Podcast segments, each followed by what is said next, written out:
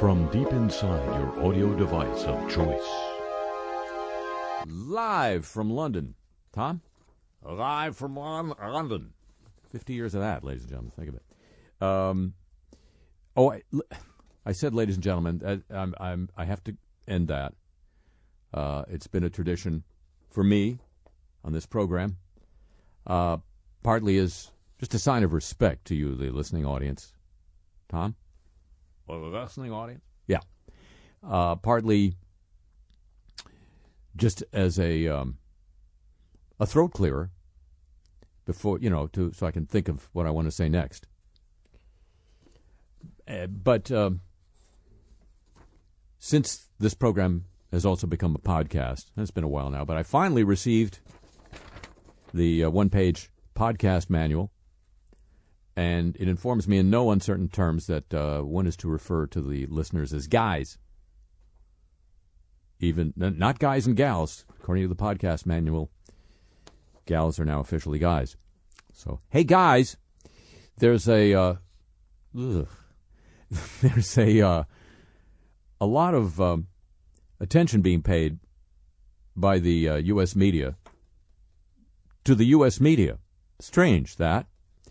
Uh, a lot of conferences being held, a lot of uh, programs being aired on the subject of how do we cover Donald Trump? And the answer is not with a, uh, large tarp. They don't. They don't uh, propose that, uh, or just take away his propecia, which would be my uh, suggestion. No, they they're having these these anguished conversations about. Um, last time I heard this kind of talk was after 9/11. It was it's it's the everything's changed talk, um, and you know they still um, the cable companies still overcharge you. So when, uh, as long as that hasn't changed, so one of the things they they discuss in these conferences and on the air blabathons is the question of attention. That uh, of course Donald Trump craves attention. You may have noticed that, and uh, so should the media lavish all this attention upon him. He's the president of the United States, after all. What? What did I miss? But still, you know, there's there's uh, I think the New York Times is spending five million dollars more to uh, buff up its Washington bureau, to staff up its Washington bureau to cover this guy. Uh, so the question is, uh, are you are you feeding that? Is it just this insane loop that's developed where he says something provocative and the media overreact, and then there's Michael Wolff in the Hollywood Reporter has this theory that it's just this rather bizarre loop going on. Um, and you know, there's now now plans based on the first couple of weeks when uh, Saturdays, which never used to be a big news day. Remember? Oh well, yeah, Princess Diana died on a Saturday, but still, uh, now they're they're actually having to think about staffing up on Saturdays of all things. But um, the weekends, the last couple of weeks have been marked by really large scale protests, and there are some who are announcing their plans to protest uh, wherever he is and at all of his uh, business locations. And that raises the question will he just start bragging about having the largest protests ever? So you, you, you can't really escape. But what, guys, I propose journalists should do is um, practice journalism. Case in point, about a week ago, uh, on Holocaust Remembrance Day, the Trump administration issued what should be a pro forma statement uh, memorializing uh, those who were the victims of the Nazi genocide, attempted genocide. And it did not escape public notice that that statement came out without any reference to the Jewish people. And there was a lot of huffing and puffing about it. And finally, and you know, uh, I think I asked on Twitter, did Jared Kushner, notably a an Orthodox Jewish relative of Trump's, uh, did he see the statement in advance? It turns out we've learned in the last few days the author of that statement was another Jewish member of the uh, Obama the Trump inner circle.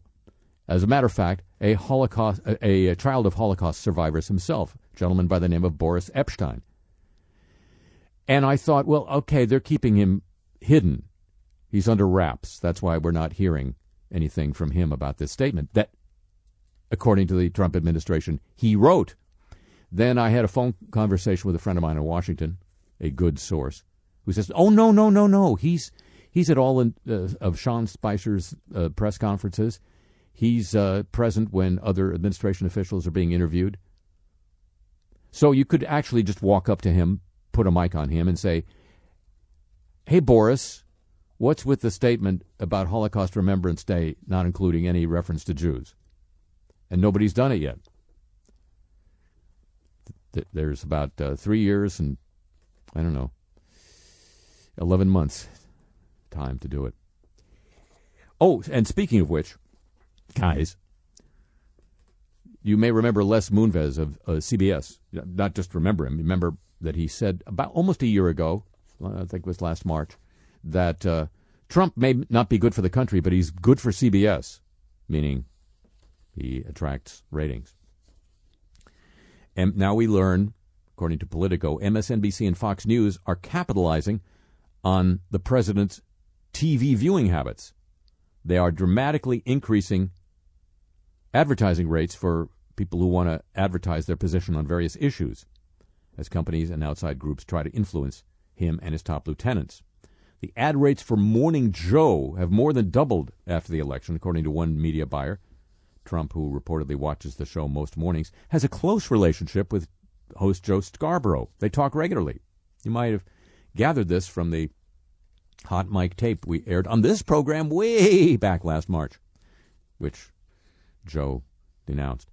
Uh, Fox News, O'Reilly Factor, and other primetime programs on Fox News have boosted their advertising rates about 50%.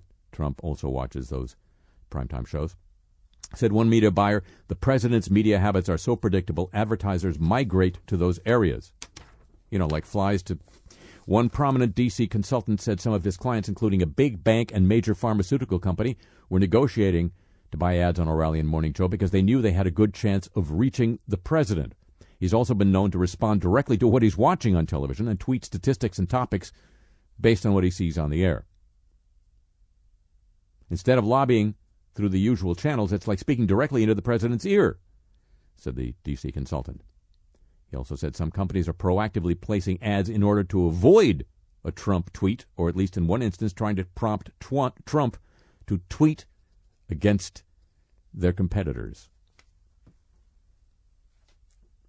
Yes, indeed, everything's changed. Except, hello, welcome to the show.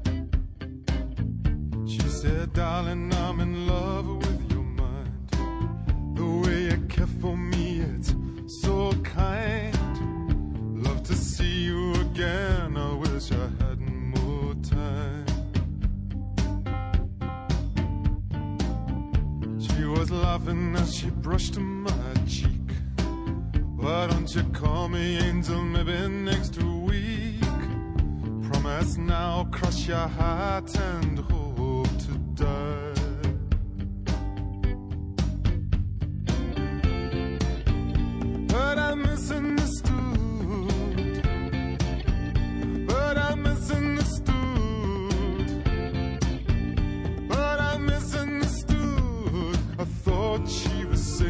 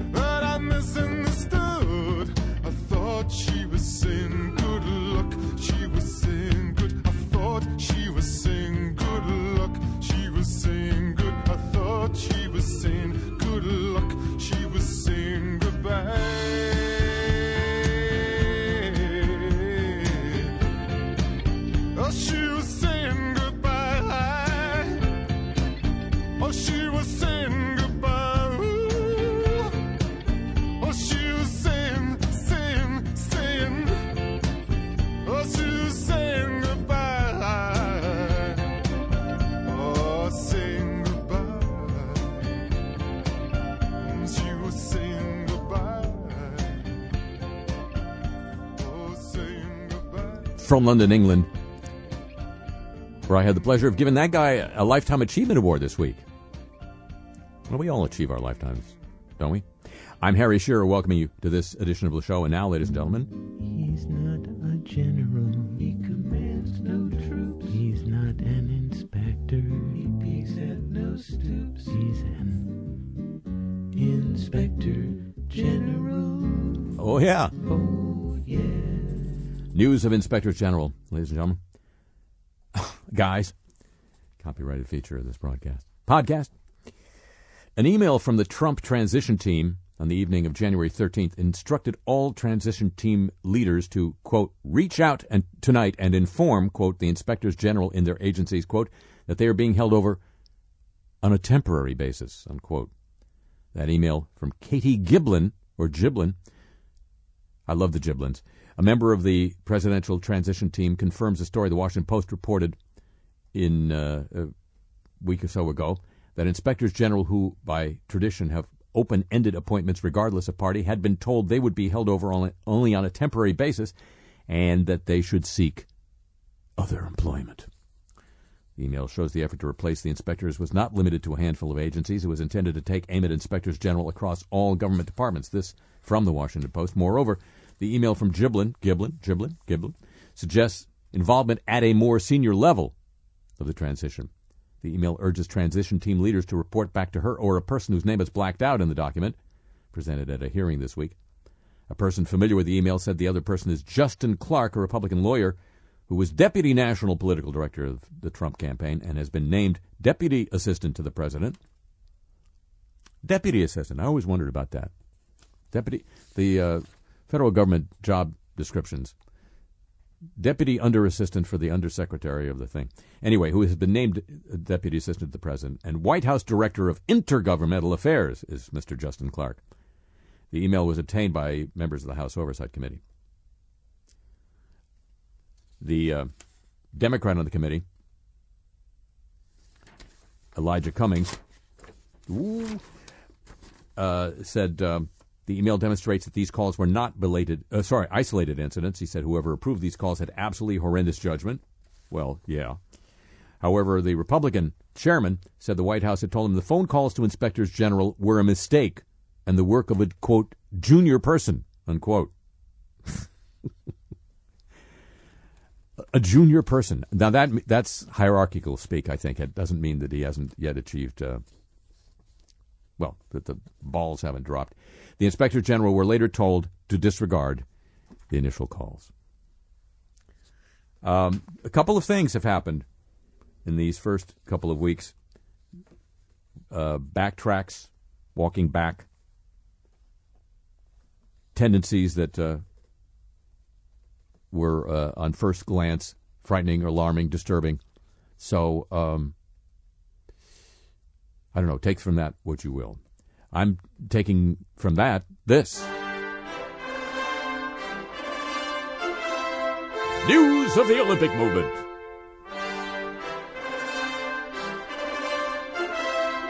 Produced by Jim Ebersol Jr.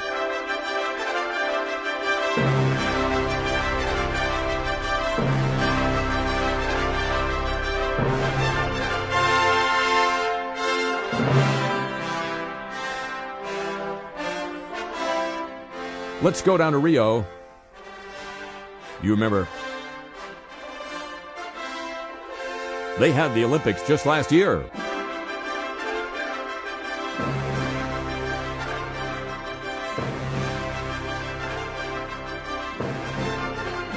Now it's time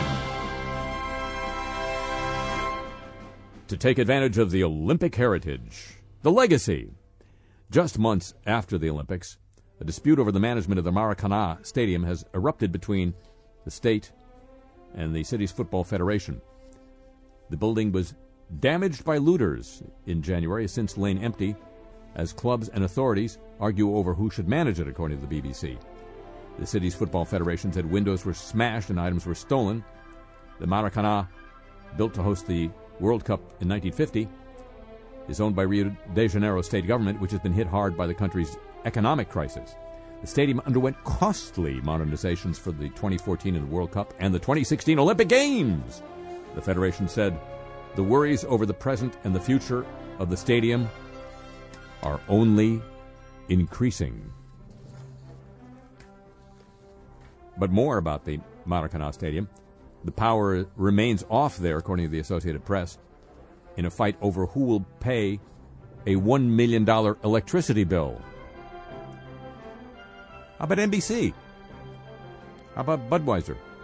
Electricity was shut off a week ago. On Thursday, the electric utility said it would remain off until someone pays the bill. The consortium running the stadium owes the bill, although the consortium disputed that. The uh, electric company said some of the bill was owed by Olympic Games organizers who used the stadium, as you may remember, for the opening and closing ceremonies as well as soccer matches. The stadium has fallen into disrepair. Hundreds of seats ripped out by vandals and dumped into a ground level enclosure. Television sets were also stolen. And the field is brown from a lack of water. You don't need water after an Olympics, do you?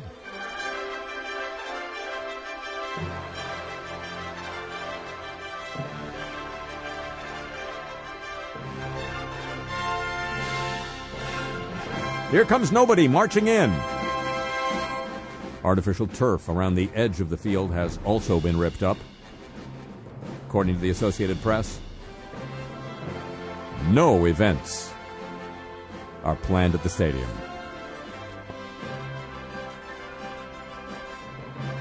Ladies and gentlemen, your Olympic legacy.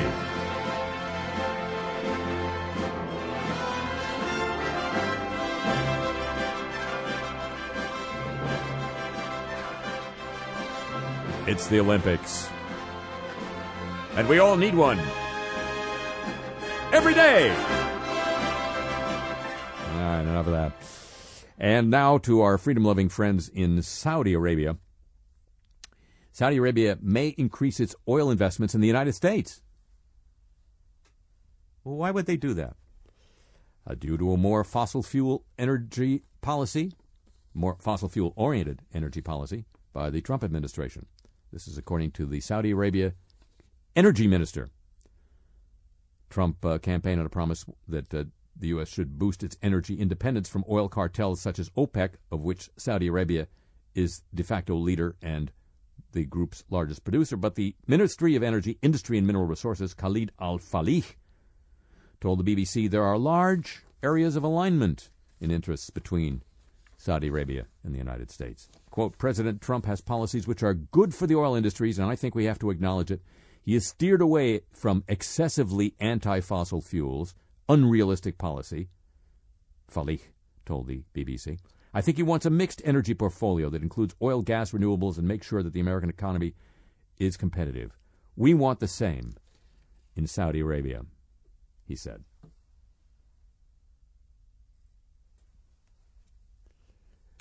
I think uh, he said that.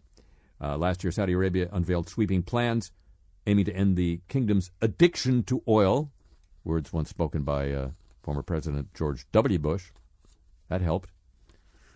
And transform it into a global investment power through a reform plan called Vision 2030. Check back with them in 2031, won't you? Our freedom loving friends in Saudi Arabia. On the subject of energy, news of the warm, won't you?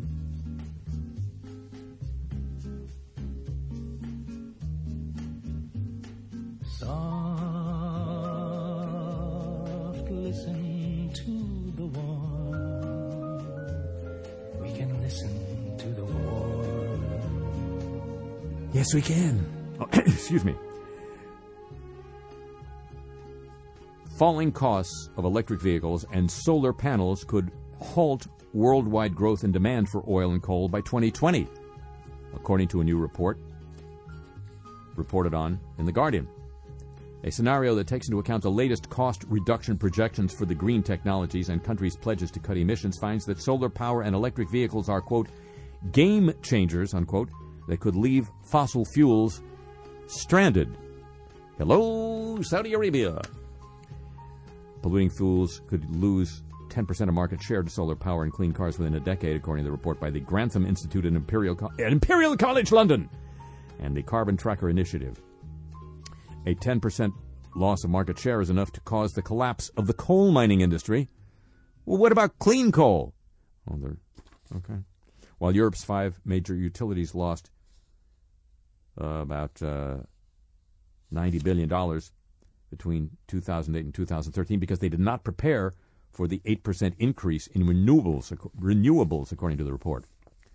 Big energy companies are seriously underestimating the low carbon transition by sticking to their business as usual scenarios. Hello, Saudi Arabia, eh, which expect continued growth of fossil fuels and could see their assets stranded, the study claims. Emerging technologies such as printable solar vo- photovoltaics, which generate electricity, could bring down costs and boost take up even more than currently predicted. A senior researcher at Carbon Tracker says electric vehicles and solar power are game changers that the fossil fuel, industry consistently underestimates. Further innovation could make our scenarios look conservative in five years' time, in which case the demand misread by companies, the demand misread by companies, will have been amplified even more. There are a number, says another researcher at Carbon Tracker, of low carbon technologies about to receive, uh, achieve critical mass decades before some companies expect. The cost of solar has fallen 85% in seven years. The report finds panels could supply 23% of global power by 2040, 29% by 2050, entirely phasing coal out and leaving natural gas with just a 1% share. By 2035, electric vehicles could make up 35% of the road transport market, two thirds by 2050.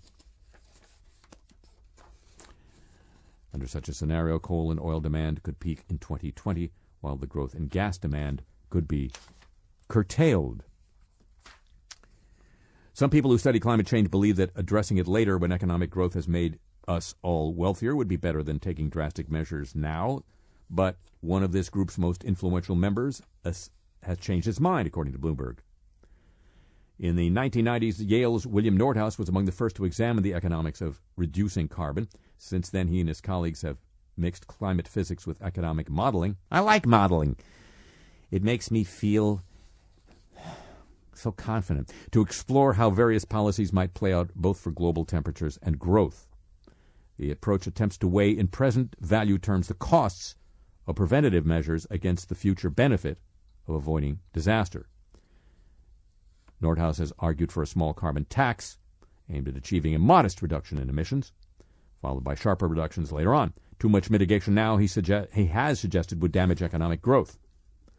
But in his latest analysis, Nordhaus comes to a very different conclusion, using a more accurate treatment of how carbon dioxide may affect temperatures and how remaining uncertainties affecting the likely economic outcomes would play out. He finds that our current response to global warming is probably inadequate to prevent temperatures from rising more than 2 degrees Celsius. That's the stated goal of the International Agreement on Climate. Worse, the analysis suggests that the required carbon dioxide reductions are beyond what's politically possible.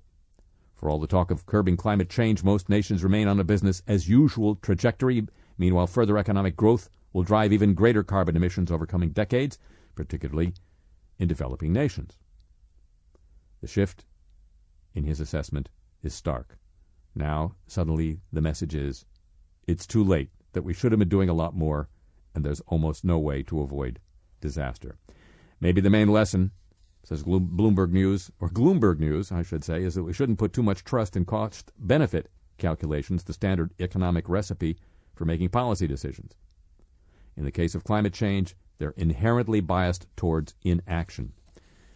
Yeah, and if you follow the cost benefit ratios worked up by the United States Army Corps of Engineers, to take one example, they're infinitely malleable, to put it mildly. Sweden's prime minister this week criticized climate skeptics within the new Trump administration and warned that all countries need to step up and fulfill the Paris Agreement. The Swedish minister in charge of climate policy urged European company, uh, countries to take a leading role now that, quote, the U.S. is not there anymore to lead. The new Swedish law sets long term goals for greenhouse gas reductions and is legally binding for future administrations. China is investing billions and billions of dollars in solar. It's a game changer, said the Sweden energy minister. Everybody's changing the game these days. Why don't you just play the game? She said, warning that those who are still wanting to invest in fossil fuels will ultimately be the losers. Oh, now she's talking Trump's talk. We don't want to be losers. We're winners. We got to win. Climate change can have a different impact on male and female fish, shellfish, and other marine animals, with widespread implications for the future of marine life and the production of seafood. A paper published this week in the Royal Society journal Biology Letters, Tom? Uh, biology letters? It's really good. Has found that very little research into how males and females respond differently to climate change has been carried out. This is despite recent research on ocean acidification, showing that male and female shellfish respond differently to stress. like humans. Human activity and development are correlated with reduced carbon storage in wetlands. That's according to a new study published in Nature Communications. The study, the first conducted using soil samples from wetlands on a national scale, sheds light on the important role that wetlands play in storing carbon in the soil, keeping carbon dioxide out of the atmosphere. So, just another reason to save the wetlands. One might argue. News of the Warm. Guys. A copyrighted feature of this broadcast.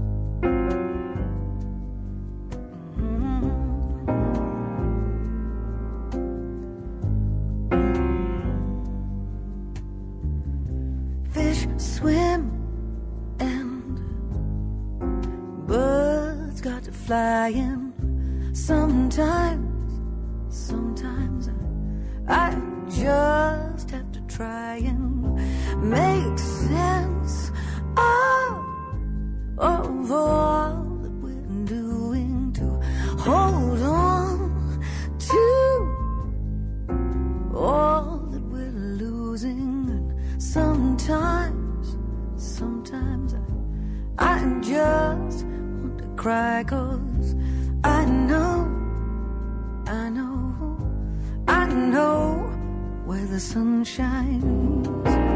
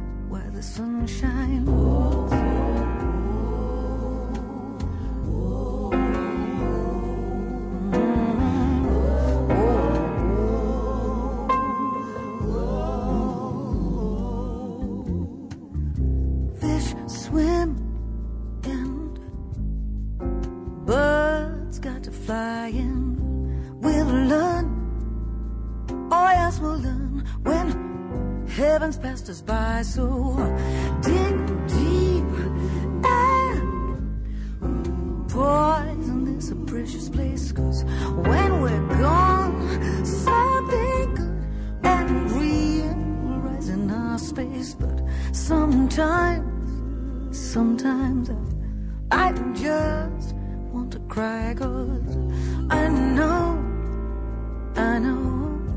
I know why the sun shines, and sometimes, sometimes I, you know, I just want to cry, cause I know, oh, I know, I know why the sun shines.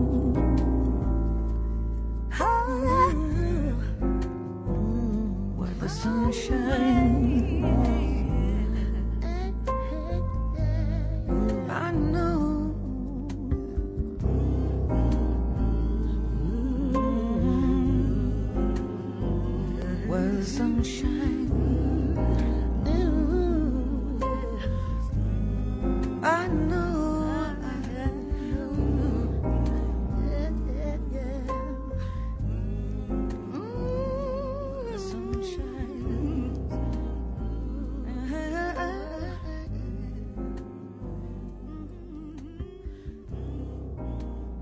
From London, this is Le Show.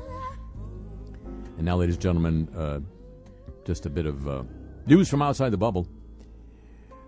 Thanks to uh, the um, newspaper, The Telegraph, we learned this. And the Telegraph is not a real telegraph, by the way, it's a real newspaper. So far. The Austrian Chancellor, Christian Kern, Crane, said uh, Donald Trump's ban on travelers from some Muslim majority countries was, quote, highly problematic. This is from Austria, ladies and gentlemen. He added, quote, we should, oh, sorry, this, that's from Austria, guys.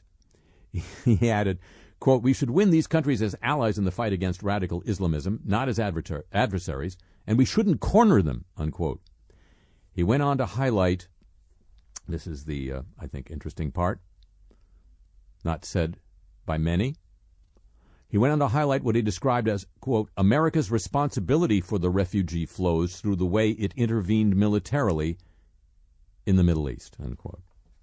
What? You mean we enter, we, I thought we, we were just sitting here minding our own. Oh, I shouldn't have thrown that away.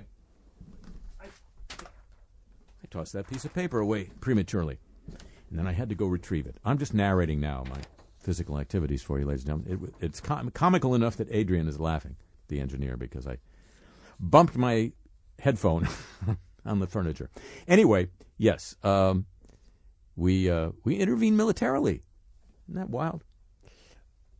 The uh, the ban described by uh, Christian Crane um, was the subject of much semantic controversy, as well as controversy in the courts, of course. Um, as of this broadcast or podcast moment, uh, the Ninth Circuit Court of Appeals in uh, the Western United States, in San Francisco, I believe, has refused to upset the order by a judge in Washington State staying the enforcement of the president's executive order regarding immigration and refugees. But as I say, there was a, a, a big semantic kerfuffle uh, early in the week regarding whether this should be called a ban. The word ban had been bandied about by the administration, but uh, at a, a press conference, I believe on Tuesday, uh, Presidential Press Secretary Sean Spicer said it's not a ban. And then he was pointed to examples where the administration had used the word ban, and he said, well, and, and there was a big, big back and forth about that. And uh, CNN, I thought, I, I think, put together a montage of incidents where the administration used the word ban, and then Sean Spicer said it's not a ban. The president this weekend is in Mar-a-Lago, his uh, resort that he bought from uh, some heiress uh, down in down Florida way. Um, according to CNN, he has not tweeted yet today. Course, the, the, the day is young, but usually he tweets. Well, I, I was going to say first thing in the morning, but I'm going to uh, attribute to him some sense of normalcy. I'm going to guess second thing, or maybe in in the midst of the first thing, while seated on the first thing.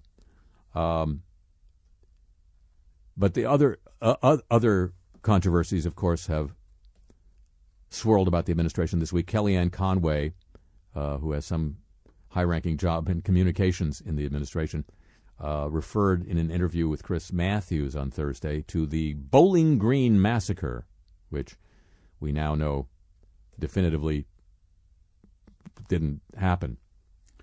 Um, and she said, I, I just used one word wrong. The word was, of course, massacre. Uh, she was offered to CNN as a guest on the, the CNN Sunday Yak show.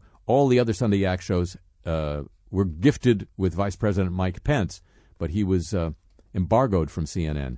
And CNN, in a, um, a move of robust bravery and courage, turned down Kellyanne Conway. This is the network that broadcast all of Trump's rallies live all throughout the campaign. Finally, they're taking a stand. And there were reports, both private that I've I'm privy to, and in the uh, public press, that behind the scenes, the uh, rather troubled rollout of the immigration-related executive order has prompted major tussling behind the scenes between former Republican National Chairman Reince Priebus and uh, the former publisher of Breitbart News, Steve Bannon. Priebus being cast as sort of the responsible Republican establishment guy, and uh, Bannon as the bomb thrower. Uh, we'll see how that plays out.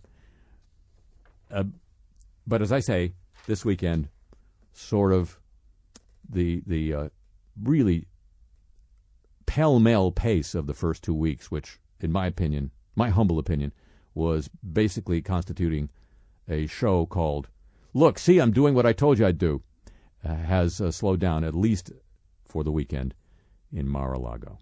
This week, for the first time, the boardroom springs some leaks.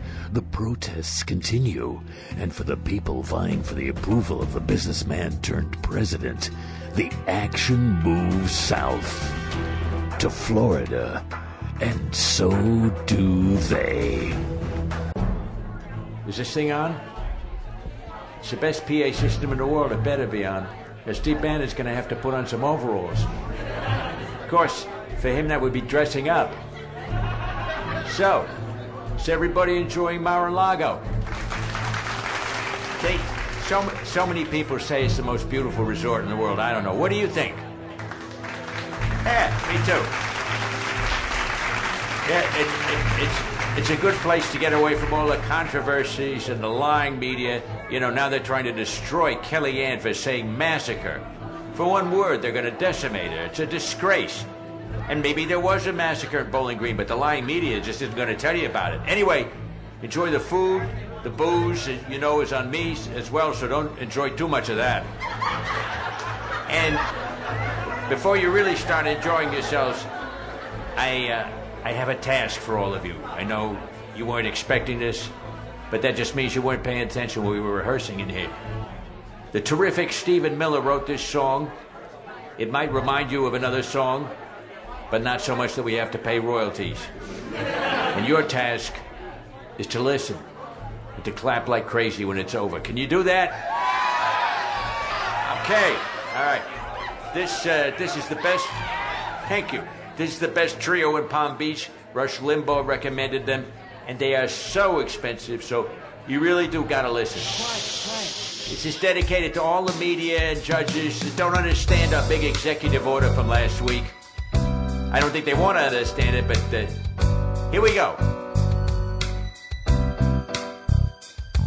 A hose won't always get you hosed.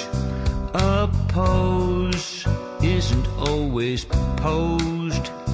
And a pledge is still a pledge, even if it takes us right to the edge. But a band is not a band unless the baddest, baddest man is kept away from the USA. USA, you say with me now. USA, USA, you know the words.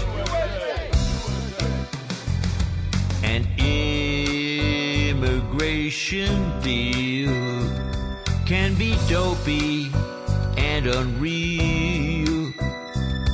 And a call is just a call, even if it's been leaked to all.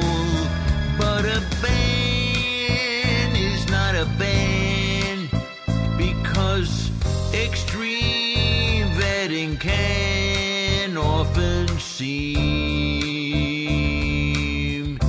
not so extreme. Extreme vetting, everybody. Who's not for it? Get out of here. Judges keep holding grudges. You know they do. As if, as if they make the law. But they don't, believe me. Suits don't scare me. After all, I sell them. So many men wear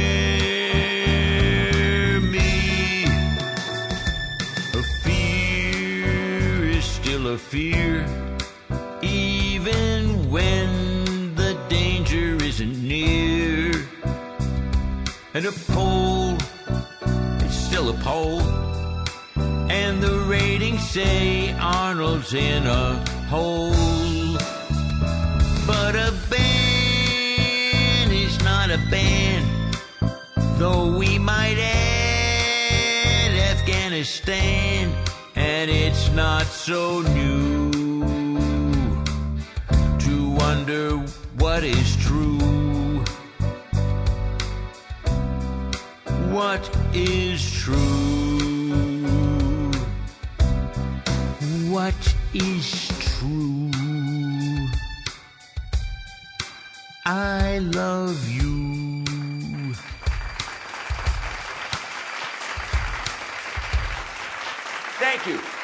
Thank you. That bar is closed, by the way, but the food is getting stale, so enjoy it fast.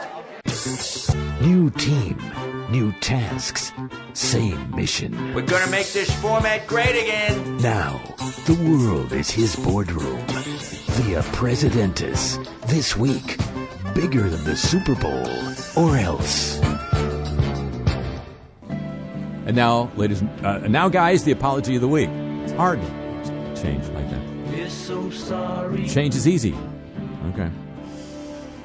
Uber has apologized for promoting surge pricing to and from JFK Airport in New York during a protest and taxi strike after the enactment of the executive order about uh, refugees and visa holders.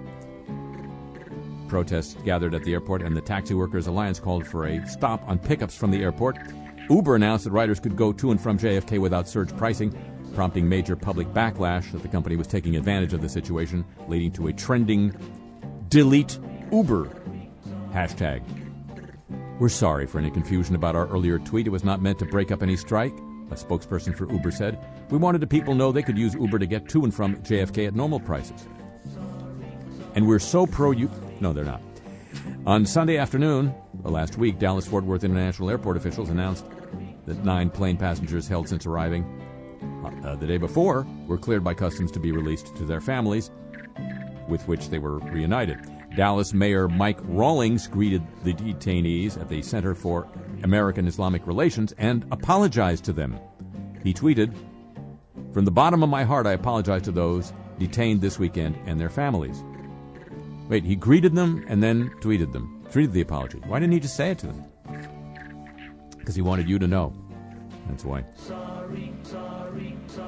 Now to the world of Ultimate Fighting.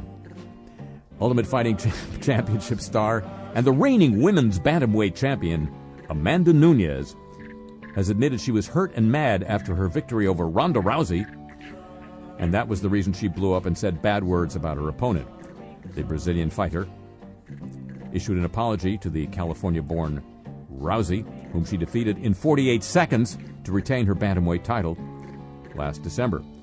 Nunes posted a picture of Rousey in a stroller being pushed by the champion and told reporters it's not worth talking about the former champion as she's going to retire and concentrate on making movies. These sound like wrestlers, don't they? The entire. I, I, that night, I can't hold myself. It was too much for me. It was me and my girlfriend against the world the whole week. Not about me. Everything about Rousey. I was the champion, and to hold that in was pretty hard. It hurt me a bit. It hurt me, hurt me a lot. I was PO'd. I kept everything inside. I was mad already. Imagine if I kept saying, I'm mad, I'm mad. It's another level. After that fight, I blow up. I'm sorry for the words that I said after. I said a couple of bad words. I never said that before. I don't want people to remember that moment. I know it's recorded, but I want people to know who I am. The way that fight was built, it was crazy. I've never fought mad before. That was the first fight in my career I fought mad. I was mad. Even after the fight, I was still mad. Rousey is the longest reigning bantamweight champion, and at least one uh, news service says she's solely responsible for putting Women's Ultimate Fighting Championship on the map. Good on you, girl. A North London mosque has won an apology and damages from the Reuters news service, Thomson Reuters, who owns it, after it was erroneously included on a global database linking it to terrorism activities. Finsbury Park Mosque said Thomson Reuters had agreed to pay about $12,000 in damages, plus legal costs, as well as making a statement of regret. World Check, a subsidiary of Thomson Reuters, had compiled a database for leading banks, financial institutions, and other financial organizations following the risk assessment only for subscribers. The mosque's bank, HSBC, closed its account, and other banks refused to take the mosque's account. HSBC, of course, famous for having handled the accounts of terrorists and um, drug lords, having laundered their money, having paid billions of dollars in penalties to the U.S. government, and I think to the UK government as well, but they wouldn't handle this mosque. Sarah Mansouri, representing the company that now runs the mosque, said the mosque was the subject of profile reports that placed it in the terrorism category. That, she said, this, she said, was wrong. Profile referred to press reports and allegations from many years ago, long before the mosque was reorganized and bought by this company. All right, then. We've settled that. Thank goodness we've settled that. But wait, there's more. After being sued for defamation, BuzzFeed, the um, clickbait heavy news aggregation and journalism website, has apologized to a Russian tech executive whose name appeared in the Trump dossier published by BuzzFeed last month. You remember that dossier? Um, attributed to the British former spy Christopher Steele, but done as a work for hire for opposition researchers in both the Republican and Democratic parties. It's the first time that BuzzFeed has encountered serious repercussions for publishing that dossier. It alleged ties between Donald Trump and Russian intelligence, not, not Donald Trump ties. Alexei Gubarev, the CEO of XBT Holding, a Luxembourg based web hosting company. Why would you? Oh, sued BuzzFeed and its editor in chief, Ben Smith, for publishing the document. He's named at the end of the document, which he said was which said he was recruited under duress to help Russian intelligence services and became a significant player in Russian hacking operations. Um, The dossier included libelous, unverified, and untrue allegations regarding XBT, Webzilla, and Guba- Gubarev. BuzzFeed has now blocked off his name from the dossier, which is still on the site. We have redacted Mr. Gubarev's name from the published dossier and apologize for including it, said the PR representative for BuzzFeed. Uh, an attorney for Gubarev said BuzzFeed's apology and redaction wouldn't affect his client's suit. Sue on, babe.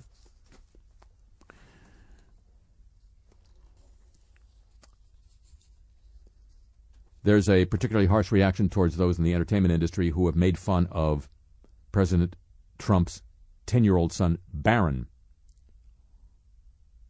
when, uh, on the occasion of the inauguration, I think, Saturday Night Live writer Katie Rich tweeted that, quote, Barron will be this country's first homeschool shooter, unquote. It immediately triggered a flood of angry tweets. Rich, an improv comedian who has written for Saturday Night Live for about uh, three years, deleted her account after the backlash. Nearly 79,000 people signed a petition for her to be fired. She now has been suspended indefinitely from SNL. She did restore her Twitter account and tweeted an apology, the only one of her tweets to survive deletion. I sincerely apologize for the insensitive tweet. I deeply regret my actions and offensive words. It was inexcusable, and I'm so sorry, she wrote. The Trump administration sparked fury from gay activists after it removed from its State Department website an apology for past discrimination towards the LGBTI community. Former Secretary of State Kerry published the apology on the website earlier this month for his department's past discrimination based on sexual orientation. That statement has since been removed. The move has been criticized by advocacy groups for the lesbian, gay, bisexual, transgender, and intersex community. The apology was published before President Obama left office. Hey, you, you lose, you snooze. And a leading theological college that trains priests for the Church of England has apologized after it hosted a service to mark LGBT History Month that referred to God, the service did, as the Duchess. Student priests at Westcott House in Cambridge organized the Evensong service in the college chapel. Advertised as a Polari evening prayer in anticipation of LGBT History Month, it was described as a liturgical experiment. Polari is a slang language used by some gay people, according to The Guardian. A prayer referred to the Holy Ghost as the Fantabulosa Fairy and ended, Praise ye the Duchess, the Duchess's name be praised. Psalm 19 was reworded to refer to, O Duchess, my butchness. The service was an attempt at queering the liturgy of evening prayer, locating the queer within the compass of faith, and recovering for the Christian tradition a sense of its own intrinsically subversive jouissance, said a printed explanation passed out at the service. The college principal, the Reverend Canon Chris Chivers, said this service was hugely regrettable. It used a form of liturgy which was not an authorized act of worship in line with the college's procedures. I fully recognize that the contents of this service are at variance with the doctrine and teaching of the Church of England, and that is hugely regrettable. The service had caused some members of the college considerable regret and disquiet. Chivers said he had spoken to the organizers and was tightening the internal mechanisms of the House to ensure this never happens again. The college hoped, quote, to make a creative contribution to setting a different tone for the debate on human sexuality in the church. But this, he said, was not it. Unquote. The Apologies of the Week copyrighted feature of this broadcast. News of bad banks just before we uh, wrap it up. It, you may have, I, I certainly have observed that uh, most of the crimes committed by banks are virgin crimes. That is to say, no humans were involved. That is to say, no humans have been charged and jailed. But the uh, HBOS Bank in uh, England is different. A former banker there and five other financiers have been jailed for their part in a uh, quarter billion pound loan scandal. 11 years, 15 years, serious sentences. The judge said one of the defendants sold his soul for sex, bling, and swag. So bankers have souls, ladies and gentlemen. Four other defendants were also convicted, sentenced to between 10 and three and a half years.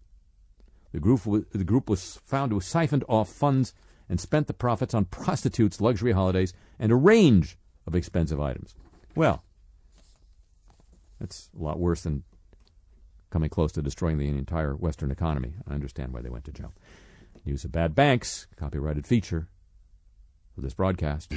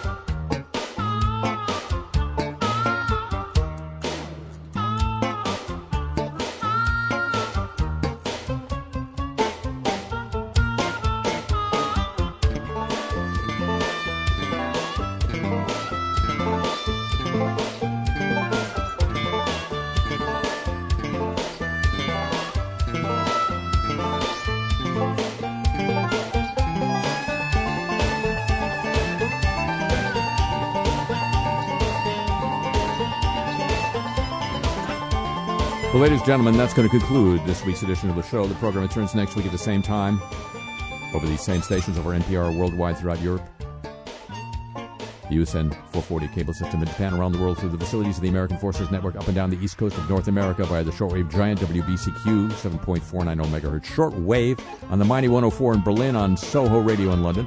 Around the world via the internet at two different locations. Live and archive whenever you want it. HarryShearer.com and KCSN.org. Available for your smartphone through Stitch.com. And available as a free podcast.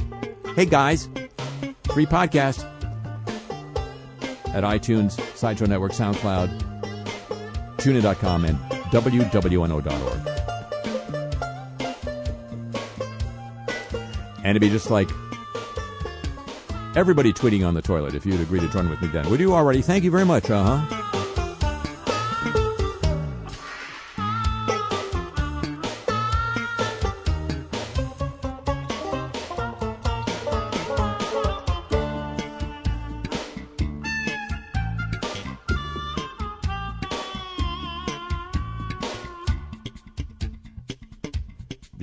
Address for this program, a playlist of the music heard here on, and your chance to get Cars I Talk t shirts for that Valentine of yours.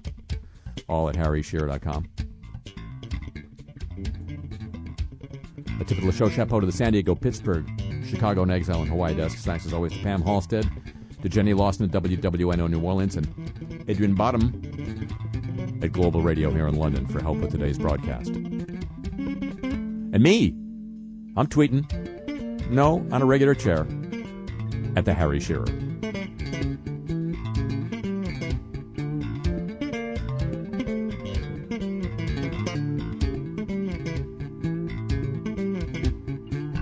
The show comes to you from Century of Progress Productions and originates through the facilities of WWNO New Orleans, flagship station of the Change is Easy radio network.